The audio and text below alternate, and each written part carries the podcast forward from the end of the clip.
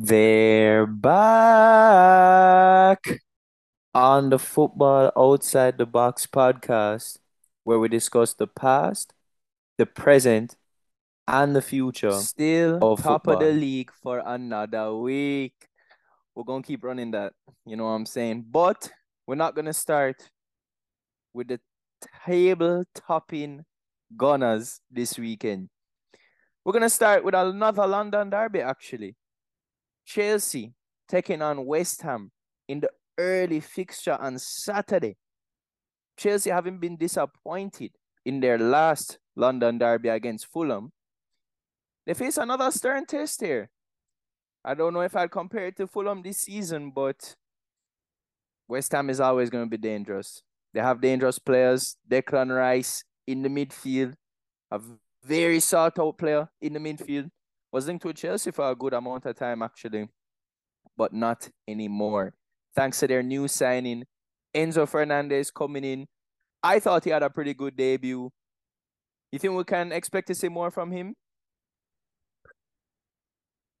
He'll certainly start. He's going to have to start every game and play one hundred twenty minutes every game to to be worth that price. So he's, he's going to start and have to have a nine point eight out of ten performances every single week. But he's still young. He's coming in from the Portuguese league. Half a year ago, he was still playing in the Argentinian league, along with Julian Alvarez. So, gotta give him time. But, I mean, he's already better than, has had a bigger impact than any of the midfielders that Chelsea have. Kante's been out injured this whole season pretty much. I mean, that was, I don't think we would have signed him anyway, but we were linked with him in the summer. I mean, what a bullet dodged right there. Kovacic, a different style of player, but I mean, he's he's not this or that. He's just kind of, just he's not anything special, right? Conor Gallagher as well.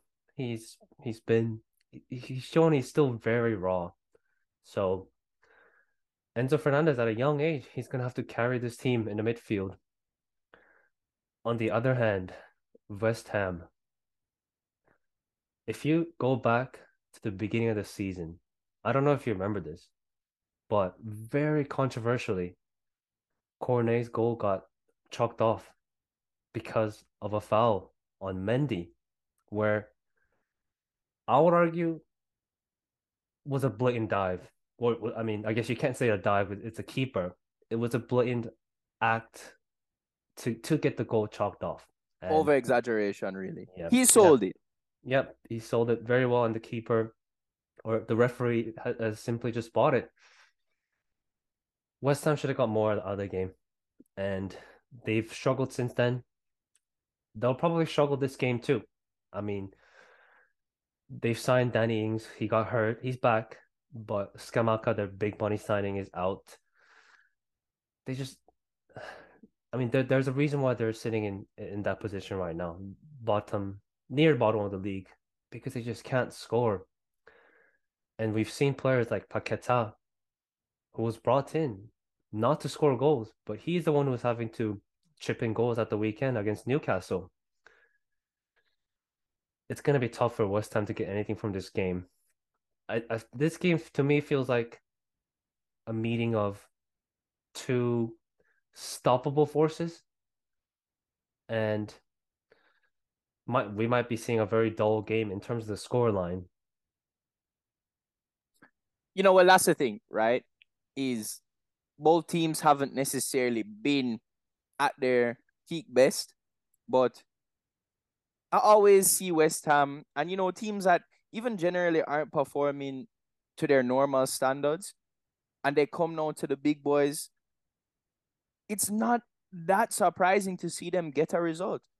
As we even saw with, with Everton last week. I know that was a new manager bounce and all, but it's really not that, it's not that surprising, right? Maybe collectively they're not doing the best, but West Ham have quality. They have players in there. You mentioned Paquetá. I know he's maybe taking a bit of time to adapt, but you know that there's quality in that player. We saw the same with Fornals when he first arrived at West Ham. I felt he was struggling when he first got there, and now it's kind of a one of their one of their significant players, very important player.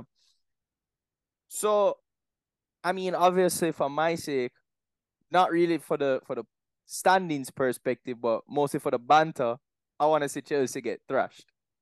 And I want to see, apparently I heard something about if they don't make top four this season, apparently they're under some serious threat of F F P punishment.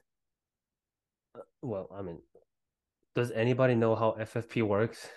Because uh, I, I don't. I mean, I know, I know the new manager coming in has completely reset their debt and and all that stuff over the past five years. But I mean, even if they qualify for the Champions League, I mean that's that's a big if. How are they able to spend this much anyway? I mean, there's there's no way they're bringing in six hundred million pounds in revenue per year. And we know, I mean, there's ways to get around F F P. So it's just like, why is it even there in the first place? Well, anyway. Right, and that's the thing with with the the the finance the finance experts out there. You know, maybe you could provide some insight in the comments for us. But as far as I've seen, art, articles I've read and different videos I've watched, it it's seeming as though Todd Boehly knows how to kind of manipulate that system as far as the technical accounts go per year. So all of these players he signed have been signed on long-term contracts. We're talking six, seven, eight-year deals. So that's pretty much unheard of in football nowadays.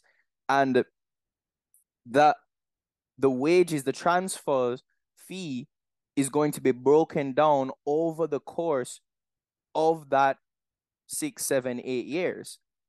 And then when you're registering it, you know, from an accounts perspective, that particular year doesn't take up that much transfer budget at the end of the day. Let's say Enzo Fernandez, he signed, what was it? Was it a seven-year deal? Correct me if I'm wrong.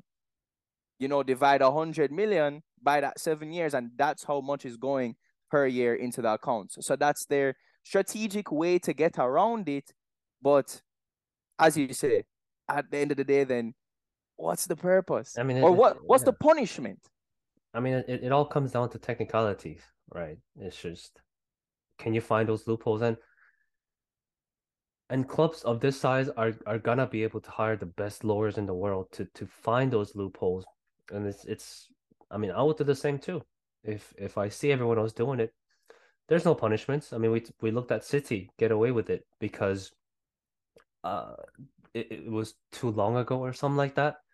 There was apparently evidence, but it, it, it had been too long to, to press any charges against them. So it's a rule for the sake of display. It seems like there's no real effect, real uh any sort of discipline that it's handing out to the to the teams. So I don't know. It it's it, it's been pointless for a while. And it's nothing new. If it was actually point, if it actually had a point, then we would not be seeing. We wouldn't have seen City, you know, simple as. Well, we see what's happening with them now, so let's not even talk too soon on that.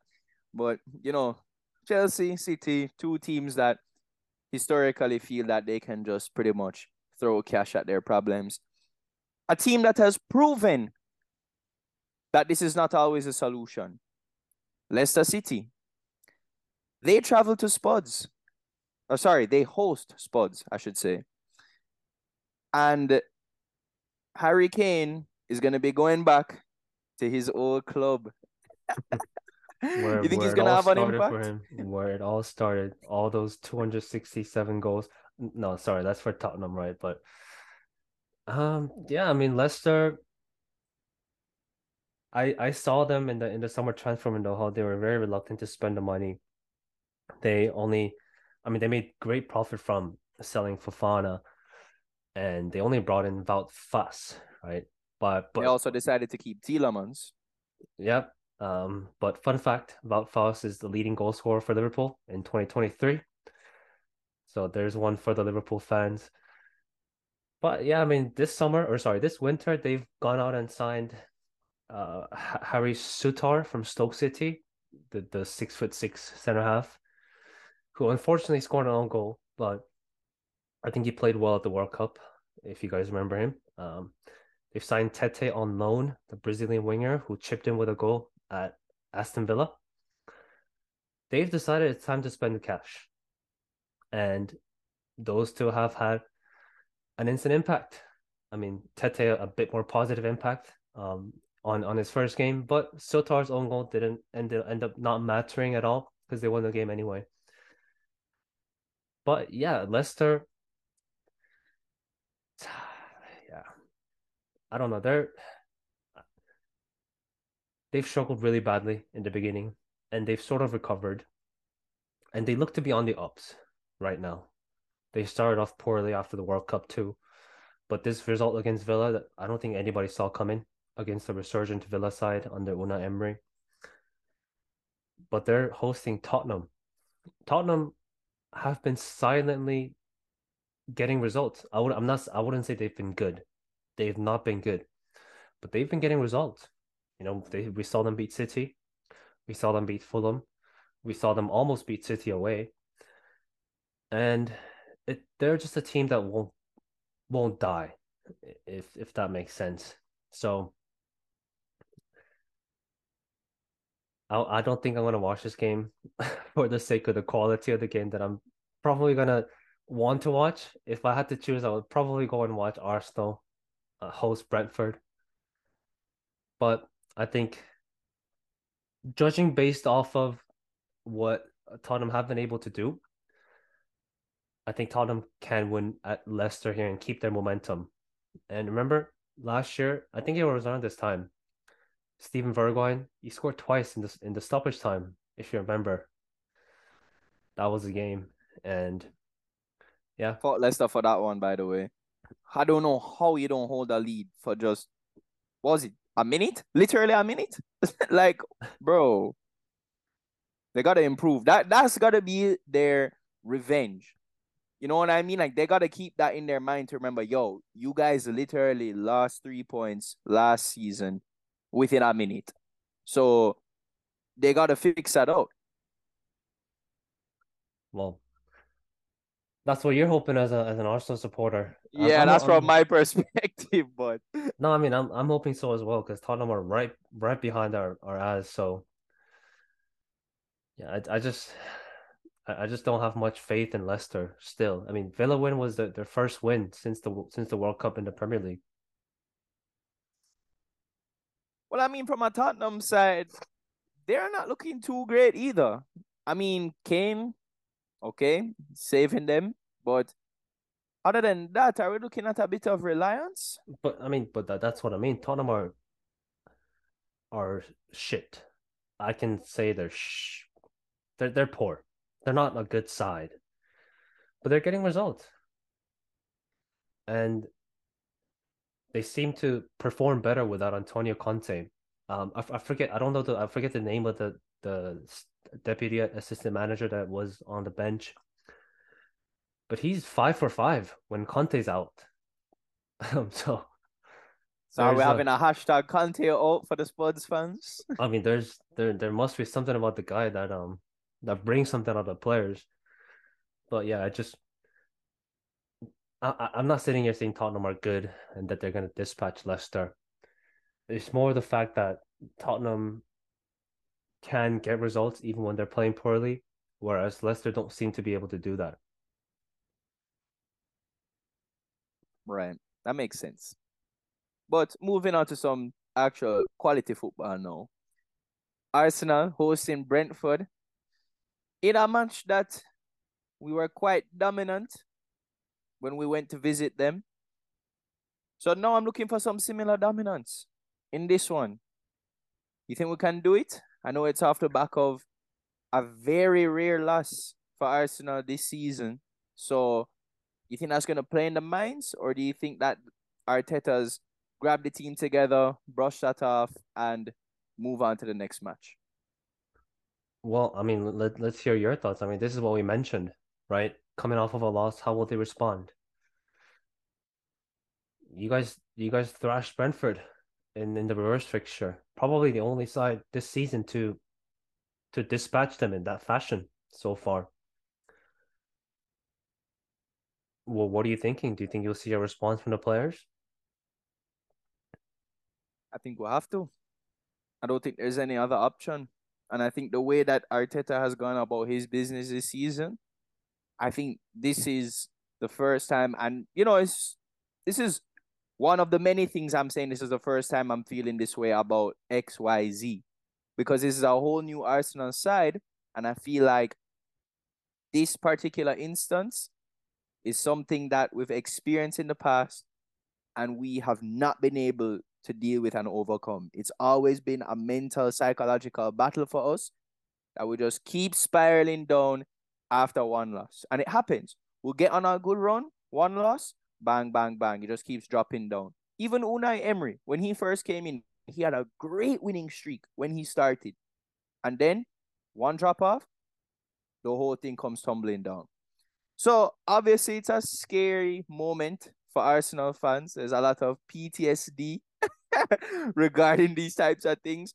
But I think I can speak on behalf of at least most Arsenal fans and say, I'm confident with what Arteta is doing this season. We look at different side. And I'm still going to rest by my statement that Thomas Partey is just simply the most important player in this side. I think Jorginho would be great for a game or two, but anyhow, we lose Partey for a string of games. That's that's where we're going to probably be in trouble. But hopefully that doesn't happen at all. Well, the way you're talking about it, it's a, it's bound to happen. I don't I don't wish injury on anybody, but I mean, you keep bringing it up. I think you, you have to look at that team and say, there's, I mean... I guess you could say this for a lot, a lot of teams too, but I think in, in Arsenal's case, there's very few players that you would call irreplaceable. And we thought Jesus was one of them, but it turned out Nketiah is doing an all right job in that position as a deputy doing striker. Doing an excellent job. Sorry. Excellent for his for his standards, yes. Oh, no, no, no, bro. He's offering a different factor in his game than Jesus is. And he's proven it with the number of goals he's been scoring. You can't argue with the numbers, bro. I mean, yeah, I mean, it, it's it surprised me. That's why I said compare it to his standards. I mean, there were very low expectations for him when Jesus went down. But he's surprised a lot of people, I'm, I'm sure, including a lot of the Arsenal fans. Me, me included. Yeah, and... I'm, I mean, I'm just looking at the side, and maybe they're not irreplaceable, but to me, it seems like really the, the two irreplaceables are, are Partey and, and Saka. That that is that's that's for me the two irreplaceables. Odegaard, I think, I still think that he can be ghosted out of games. If I mean, I'm not saying that's easy, of course, but I still think he can be game planned out if teams do decide to properly do so. And I guess you could say the same about Saka as well. I mean, you just, I mean, we see a lot of teams do that. A lot of teams go, as you say, physical on him. Or double team, or triple team. Right, but then, if you, if you go that route, then you're, you're missing Odegaard in the middle, or you're missing Ben White going outside of him, and all that stuff. So, th- that's why I think... Uh, those two are the only irreplaceables on your team, and it's it's it's been lucky sailings for you so far. I mean, Partey wasn't injury prone at Atletico, but he suddenly became injury prone at Arsenal. But he's looked to fix that this season, and I think for your sake, you will certainly be hoping that he can continue that. But yeah, I think I think this game. Um, Arsenal show a different level to Brentford. Brentford, you have to mention, they've been on a great run too. They've only lost in the last fourteen games once. Yeah, I mean, I still think, I mean, Brentford, they have quality players. I'm not going to say they have, all their players are quality, but they have players of quality within their side. I mean, Ivan Toney, we already know that. And as we know, Brentford, they did the business against us last season, as everybody remembers. But that's now far down the down memory lane for everybody, I think. At least for Arsenal fans. But it's always a threat. And historically, Arsenal have always been beaten by a physical battle, by a set-piece battle. We saw it against Everton again last weekend. Even when everybody was saying it's a different Arsenal, we look stronger, we don't get bullied anymore. Hence, last reverse fixture against Brentford, we typically got bullied, and now we didn't get bullied. But that narrative can change in a day, literally in a day. And Arteta stresses that. If you watch the Amazon documentary, All or Nothing, guys should check it out, by the way, if you haven't watched it. He talks about that. He talks about how the, the literally your entire identity as a club, or like form, or what the media is saying about you, what the news is saying about you, that can shift in one day. It literally matters nothing about what they say today, or nothing about what they say yesterday. They're going to just change that tomorrow, literally. I'm telling you right now, if Arsenal don't win this match against Brentford, the entire news reports, the entire betting odds, everything is just going to be talking about Arsenal slipping, Arsenal slipping, Arsenal slipping. But if Arsenal win, the whole news reports are going to be Arsenal show resilience, Arsenal bounce back from a loss strong, Arsenal get back to winning ways, serious title contenders, back at it, X, Y, Z. Must win. And I know, I've, I'm confident that Arteta is going to instill this message into the players. But now it's about the players' ability to perform it and express it out on the field. Well, Arsenal aren't the only one, ones who are susceptible to that. Every team is, and you have to show it on the field. And I, I'm, I'm, I think they will. Anyway, so I don't think you need to worry about it too, too much.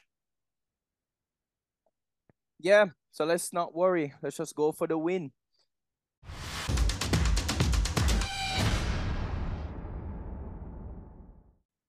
Jumping onto your side now, we're having a rematch of the midweek match. You guys, it looks like we're not the only ones experiencing a new manager bounce. You guys kind of had a half experience with it. You came out with a point, so fortunate for you guys. But it did not start well midweek. It, it was what? fifty-nine seconds? fifty-eight, yeah. I mean, fifty yeah, I mean, this is the, the third time we've experienced uh, the, the so-called new manager bounce this season in the Premier League alone. And it's Leeds. You know, they're defensively very porous. So I was confident going into the game on Wednesday. But boy, was I wrong. Gnonto, I mean, I think he's the shortest player in the Premier League.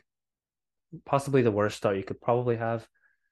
And, I mean, I, I mean, I would say we were unlucky to not, not win the game. I mean, you are putting a young winger in his preferred position, which is on the left, to accommodate, I mean, to accommodate the young winger. You're, you're putting your best player so far this season out of his best position. I mean, we've done that so many times, it, it doesn't work. And yeah, it's it was it was frustrating to see that, because I know he's young, but I mean, uh, those chances you, you kind of have to finish. But going away from the game, well, I mean, I guess there's one more point I would touch on the game. I think it showed that we miss Casemiro. And yeah, I, I've said it, that I'm not too worried about Casemiro missing. I underestimated Leeds. Leeds put on a, a very heavy pressure.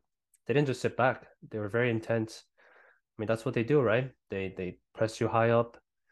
They're very intense, but also leave you a lot of gaps in behind. And they're just not good enough defensively. So it was... I think it's a good wake-up call that we had in the midweek, and I'm I'm I'm hopeful that this served as a good reminder to the players that Leeds aren't a, a walkover, as their league position suggests. They're they can put in a good performance, um, and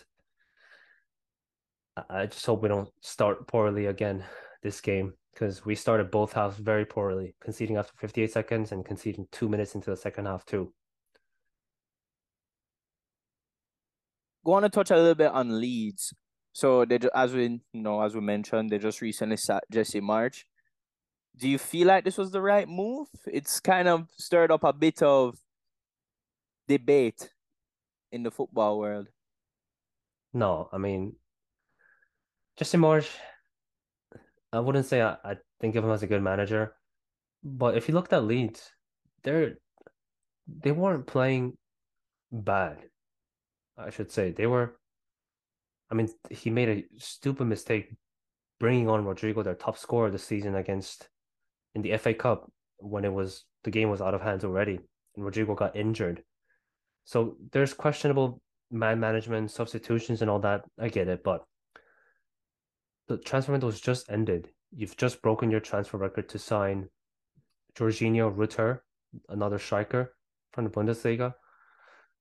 I just, I mean, this is what they did last winter too, right? With Bielsa, they sacked him, uh, I think, a month after the transfer window, and they brought in Jesse Marsch. You're equipping those guys to failure, and at least last season when they sacked Bielsa, they already had Jesse Marsch on the wings waiting to come in. And this season when they sacked by Jesse Marsch, I, I don't think they have that ready. They're still interviewing the managers. They're still figuring out who who should come in place of Jesse Marsch, and I mean, you got to give the manager some time to work their magic, if you want to say it that way. You can't, you can't give the manager all that support during the window and sack him seven days later. I mean, we saw that with, with Chelsea too, right? They spent three hundred million, they sacked Tuchel, and look where they are right now. I just, if you're going to sack a manager, go ahead and do it before you have all this all this nonsense coming up. After a transfer window, I just I'm never gonna agree with that. Yeah, that's the thing, is like you give him the tools to succeed and then you don't give him a chance to use the tools. Yeah, it's kinda exactly. weird. Kind kind of a weird one for me, honestly. Um, but hey, they probably have their methods. Let's see if it works out.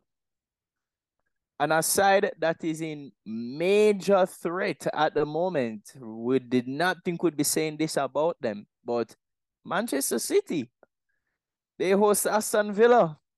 And this is not necessarily a direct on-the-field threat, but, I mean, it could be. We could be seeing points deduction. We could be seeing relegation. What are you thinking? I mean, is that going to play on the minds of the players, the manager? I mean, does anybody actually believe that they might get relegated? There's no chance they get relegated. No chance. So what do you think's going to happen? To be honest, I don't even know if they're going to get points deducted. And if they do, what what benefit does that do? They're going to come back. They're going to come right back the next season. And they're just going to be back at the top. It's just the deed's been done. There's nothing we can. It sucks. There's nothing we can do about it. Everybody in the world knows they broke the rules. They, or whatever rules, in in, in, in air quotes, that they have, that they broke. I mean, what can you do at this stage? The first thing that should be done is, I mean, I don't even know if this is the right way anyway. And I'm saying this because now we're being linked with a Qatar takeover. The first thing to do is stop these guys from coming into football and the Premier League. Because the, the moment these guys come in, I mean, they're not coming into, they're not coming in for the betterment of, of Man City or, or or United or Liverpool. They're coming in for the betterment of their, their themselves. And I just, I'm not gonna say I have the, the highest morals. I'm not gonna say I'm I'm the I'm the best human being in the world, but we know what these guys are here for. We know what these guys want to do. I mean, the same could be said for the Saudis and Newcastle. The deed's been done. There's nothing we can do about it, but we can prevent these situations going forward. And I, I and there's there's there's a reason why that's there's um talks of independent regulator in, in the U K football, and that's been delayed in this this past week. I don't know. Is it in anticipation of the bids coming in for the clubs? Uh, who knows? But we need something to to to prevent the Premier League from. I mean, it might at the in in thirty years time, it might just be Premier Middle East League. You know, it's just an an America League. Like that's that's the direction it's heading towards. Yeah, for real, and it, it, it kind of sucks.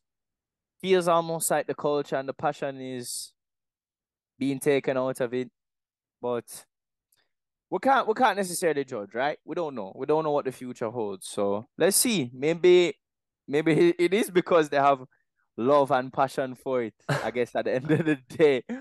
I mean, no. I mean, I'll, I'll say this for the City owners. I know they've done a lot of work in in, in the community. Within within the Manchester, but I mean, you you come in. I'm I'm just saying it from a perspective of a United fan. If if a Qatari group comes in and they inject four hundred million pounds of cash into the club, I mean, what what good is that? What good does that do? It's just it's, it it all seems pointless to me. I, I mean, of course, I would welcome new owners coming in, caring about the club. You know, injecting some cash into the club, actually investing in the club, but in that fashion, in that manner, I don't know if I can necessarily get on board. I mean, what can I do? I'm just, I'm just one of the, one of the fish in the sea, right? But it just, I know it doesn't sit right with a lot of people, and it doesn't necessarily sit right with me either. But what can we do? Right, so yeah, that's madness for you. But yo, to top things off, we've got a Merseyside derby. Unfortunately, though, for the viewers, it's on Monday. It's Monday Night Football. But hey, Liverpool fans, you're not really playing for much, so this match seeming a lot more important for Everton than it does for Liverpool, which is actually something that we haven't really experienced in a Merseyside derby that often in recent years. However, not good for Everton fans because this importance is not towards the top of the table. It is in the relegation battle. So, what they just, I mean, Sean Dyche. Sean friggin' Dyche. I mean, that type of football is exactly what you would want when you're battling in that relegation battle. You just want that directness. You want the roughness just to say, yo, I'm going to just get out of this, this zone right here, this relegation zone, no matter what it takes. And Sean Dyche is pretty much the master at the physical, the organized, the set pieces. I think that's what we have to look out for in this one. We saw, remember, we were talking about how Brentford scored three set pieces against Liverpool in the first half. Two of them was ruled off. Mm-hmm. And now you're going up literally against the set piece master himself. Could we be looking at a serious upset here? I mean, what are you, what are you calling an upset here? A Liverpool win an upset? Or, I mean, no, no, no. You know what I mean, bro. No, I know. Looking at like a three nil Everton type of thing.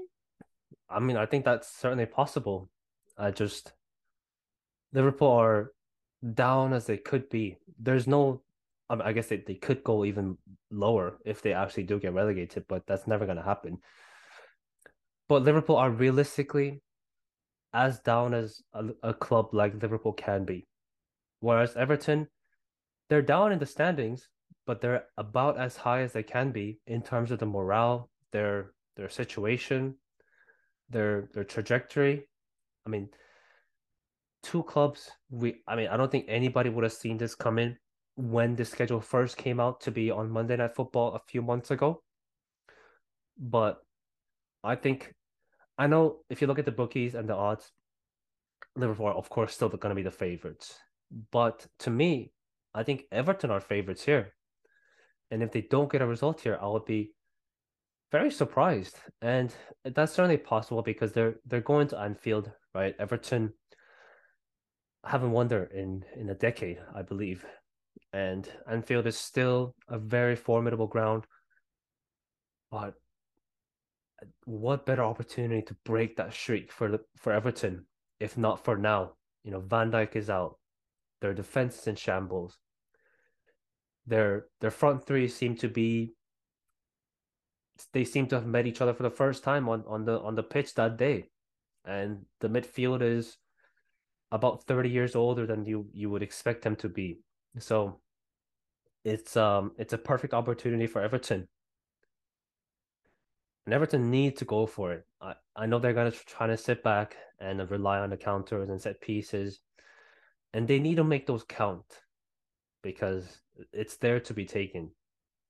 Not just the goals, but this Liverpool side is there for it to be taken.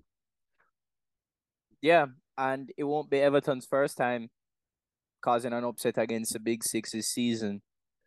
Not an upset. I'm telling you, it's not an upset. If Everton well, you know game. what I mean? You know what I mean, bro? A bottom table team, relegation battle, beating a top six team, bro. Like, I mean, here, hear me. Liverpool are closer to Everton than they are to Arsenal.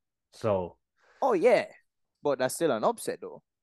Nonetheless, the, yes, by definition, an upset.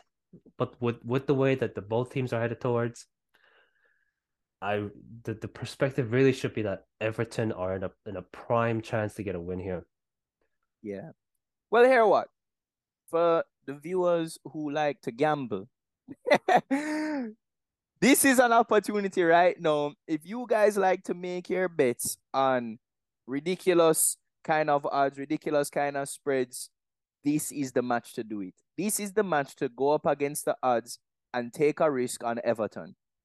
That is our recommendation. Now, we don't guarantee anything as we are not fortune tellers, all right? But if we are to say that a match we can we can we would put the bets on, this would be the match to put it on. Everton to win with a comfortable margin as well. Well, yeah, I mean, I've just looked at the odds for this game. Of course, Liverpool are still the favorites at negative two hundred, but Everton are only at plus five hundred. I think in prior years you would probably be looking at plus thousands and over. Plus five hundred is not the big money you're looking for. We know. I mean, you bet a dollar, you get five dollars back. So maybe not the best value. But this is maybe for, maybe geared towards Everton fans. This is your chance to to get behind your team. I know they're they're very discontent with the with the board members. I know there's there was a sign that flew over the, the stadium. Right, the worst run club in the world, which I think there are certain clubs in the running for that. But if Everton do win this game, I mean, their season just turns around one hundred eighty degrees. Yep, back-to-back big wins for them. I mean, everybody's going to be singing Sean Dyche, Sean Dyche, X, Y, freaking Z. So let's see if Sean Dyche can get his name to be run around Goodison Park for the rest of this season. But that's about pretty much what we have time for today. Thank you very much, guys, for tuning in. Really appreciate your support. Make sure to subscribe on whatever platform you're listening on. Apple Music, Spotify. Hit the subscribe button. Make sure to download the episode and share it with a friend. One of your friends that like football, put it in our football group chat. And don't forget to turn on those notifications so you guys don't miss any episodes and you stay up to date. And as well, the link to our Facebook page is in the description and the bio. So go get clicking, join our discussion, like our page, and share our page. Let's get some good football discussion going. And let's get the chat on. Thank you very much. Thank you for tuning in as always, and peace out.